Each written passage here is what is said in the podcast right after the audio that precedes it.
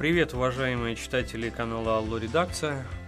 Это экспериментальный подкаст нашего канала.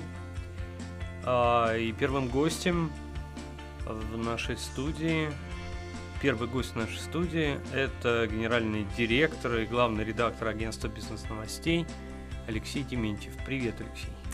Привет, Тимофей. Алексей, ну вот самый, наверное,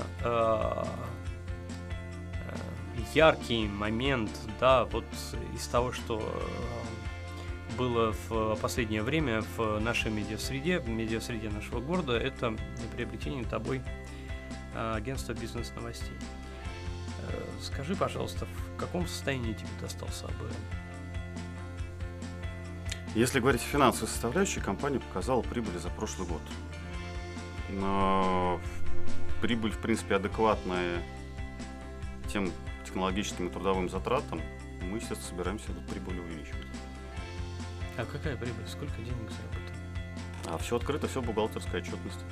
Ну, ты вот сейчас можешь сказать, сколько это вот... Но грамм? речь идет о сотнях тысяч рублей. Это чистая прибыль компании за 2018 год.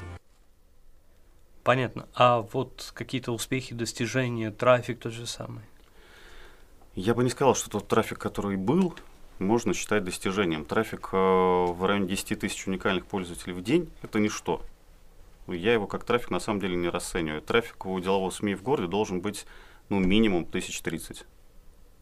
Ну, скажи еще. Дело в том, что средства массовой, средства массовой информации оцениваются не только по трафику, но и по определенной влиятельности. Да, соответственно, на твой взгляд, влиятельность АБН вот в том состоянии, в котором а, а это агентство тебе досталось, э, вот насколько оно влиятельно? Смотря где. В деловой среде, я думаю, что этот показатель стремился к нулю. В политической среде за счет того, что агентство проводило э, мероприятия с депутатом законодательного собрания, с представителями ряда партий, да, наверное, котировалось больше. Как достаточно открытая площадка. А вообще, как получилось, что ты его приобрел? Э, у меня в биографии не хватало должности генерального директора а совладельцы компании хотели оптимизировать расходы. В этом наши желания сошлись. Сколько структура, комп... структура совладельцев у нас достаточно открытая. А, все есть в Вигрюле и все соответствует правде. Ну расскажи для наших слушателей, а вряд ли сейчас кто-то вот э, полезет э, там в Spark Interfax для того, чтобы посмотреть вот эти, эти все данные. На данный момент, два, еще, кроме меня, еще два совладельца, юридическое лицо и господин Монахов. А Максим Иванов, он полностью ушел из этого бизнеса? Максим Иванов не фигурировал в числе совладельцев агентства бизнес-новостей. А, я могу пожелать ему только успеха. Я его видел, я думаю, что и ты его видел в редакции Питер ТВ и Делового ТВ, когда он приходил. Достаточно энерги... энергичный бизнесмен. Слушай, а вот эта вот дискуссионная площадка, которая была на Загородном проспекте, такая достаточно яркая, ну, как вот про нее говорили, а ты ее планируешь восстанавливать сейчас? На том месте нет. Э, площадка, естественно, будет развиваться и э, пресс-конференциями, и открытыми мероприятиями, конечно же, будем заниматься. Я думаю, что ближайшее, мы проведем, ближайшее мероприятие мы проведем в марте. Но для этого мы будем, естественно, арендовать площадку. Та площадка, которая была на Загородном проспекте, фактически она проставила и не приносила никакой прибыли компании. Ну, вы знаете, иметь э, десятки квадратных метров пресс-центра на Загородном проспекте, практически их не эксплуатировать, это нелогично, прибыли нет. А вот когда ты покупал агентство бизнес-новостей, э, в частности, бывшие депутаты политики говорили о том, что это все конец последнего независимого СМИ в городе. Как ты вот оцениваешь э, эти высказывания? Вообще-то априори все СМИ должны быть независимыми. Э, я могу предложить любому из тех критиков, которые как-то критиковали, высказывали такие опасения, позвонить мне. Мой телефон 8921 415 97 93. Смею вас уверить, то, что мы открыты для всех комментариев э, и для всех политиков. Вот ты говоришь... Я даже более того могу сказать, я надеюсь, что мы их пригласим на наше второе мероприятие. Первое вот у нас уже более-менее план есть. На второе мероприятие мы постараемся Когда оно состоится? Я уже сказал, я думаю, то, что в марте. Скорее всего, вторая половина марта. Ты говорил, что будешь развивать АБН в качестве бизнес-СМИ. Да? Вот мы наблюдали последние полгода-год э, совершеннейшую свистопляску с организацией новых и новых э, средств массовой информации, которые посвящены так или иначе бизнесу, э, деловым новостям и так далее. Э, АБН к этим шести средствам массовой информации, как вот э, как войдет в эту структуру? Вообще нужно еще одно деловое средство массовой информации в городе? В том формате, в котором планируется развивать э, АБН, в качестве площадки для новостей компании, в качестве дискуссионной площадки, я таких площадок в городе не вижу. При всем моем уважении коллегам. Я, кстати, хочу отметить то, что все эти деловые СМИ в своей основной массе основаны выходцами из газеты «Деловой Петербург». Ну да, это очевидно. Мы много писали о том, что э, ушел один человек, снова организовал новое средство массовой информации, еще не, несколько ушло, и опять новое средство массовой информации. Может быть, ты собираешься кого-то из них пригласить к себе работать? Скажем так, на данный момент два выходца из газеты «Деловой Петербург» будут привлечены к работе на БН, начиная с марта. А кто это, раскрой? Пока не скажу. Окей. А, давай вот о чем. А, твой уход из комитета по печати. Почему а, ты не пошел дальше по чиновничьей стезе, а вернулся в средства массовой информации? Во-первых, потому что закончился годовой контракт. Совершенно нормальная история. Нет, но согласись, эта система чиновничья, да, система, система, э, политическая система – это такая структура, которая очень редко выпускает э, людей обратно, да, соответственно, то есть э, зайти туда достаточно сложно, но как бы выйти из нее тоже достаточно сложно. Ну, во-первых, у меня были предложения о госслужбе не только и не только из Санкт-Петербурга. С уважением отношусь к другим регионам, но, честно говоря, я такой петербургский сноб, я не хочу никуда уезжать. А, я остаюсь в кадровом резерве Смольного. Кстати, в этом может убедиться каждый. Список открыт э, на сайте Смольного. Но еще раз говорю, на данный момент я хотел себя попробовать в качестве генерального, именно в качестве генерального директора, руководителя компании. Я не исключаю, что когда-нибудь я, возможно, вернусь на госслужбу.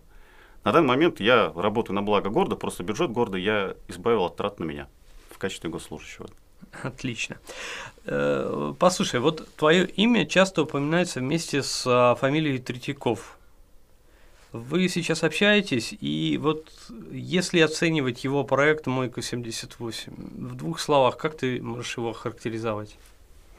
Я, честно говоря, пытался вспомнить, э, когда я видел последний раз. Это либо это было день рождения нашей бывшей коллеги в прошлом году, либо это был если ошибаюсь, белый э, у «Комсомольской правды».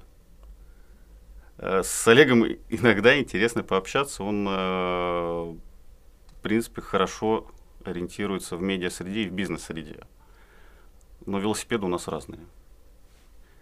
Что относительно мойки, наверное, у нее последний, ну, первый год, который то, что мы видели со стороны, наверное, это некие вопросы роста роста средств массовой информации. Иногда это очень весело. Иногда весело поставить какую-нибудь забавную картинку, где кто-нибудь с кривым лицом стоит. Иногда весело какую-нибудь карикатуру разместить. Это весело, но вы так легко превращаетесь в желтые СМИ. Насколько я вижу сейчас, издание «Мойка» становится более серьезным.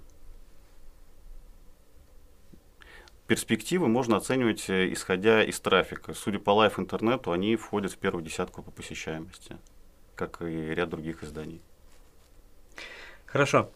А, вот если смотреть на все э, эту самую первую десятку, да, о которой ты сейчас говорил, э, все сайты, в принципе, являются определенной калькой друг с другом. То есть появилось какое-то событие, кто-то написал первым, кто-то написал третьим, кто-то написал десятым, но абсолютно все новости одинаковые, эксклюзива нет.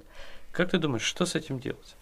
Ну, так же просто не может существовать, читатель не может а, все время читать одно и то же самое на всех порталах? Я когда включаю телевидение, мне кажется, что наш э, зритель, э, потребитель средств массовой информации может смотреть уже что угодно, потому что переключая каналы, вы видите одно и то же.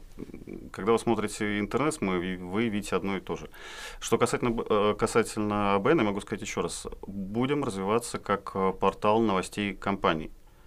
Очень много проходит бизнес-процессов, в которых средства массовой информации в городе не пишут. Понимаете, вот недавно общался с Иваном Макаровым из Банка Открытия э, в принципе, обсудили, э, к примеру, вопросы внедрения биометрических систем в банках. Почему их кто-то вводит, кто-то нет? Почему об этом никто не пишет? Это достаточно большие, я бы сказал, даже колоссальные траты для банков ввести такую систему. Почему Сбербанк вводит, другие нет? Ну, почему об этом никто не пишет? Я не знаю, мне как потребителю интересно. Вопрос все-таки немножко в, в, в другом.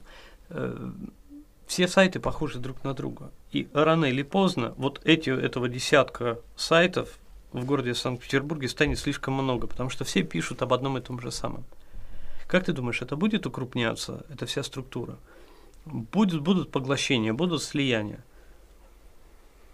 В определенной среде, наверное, да, но с другой стороны, вся эта калька порождает кальку.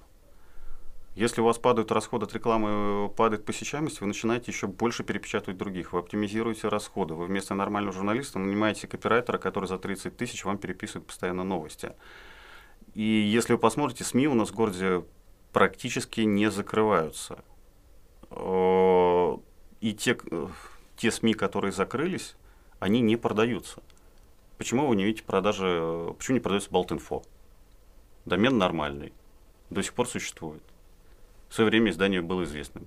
Почему не продается? Я не знаю. Почему не продается Окей-информ? Где, где эти СМИ, э, где их владельцы?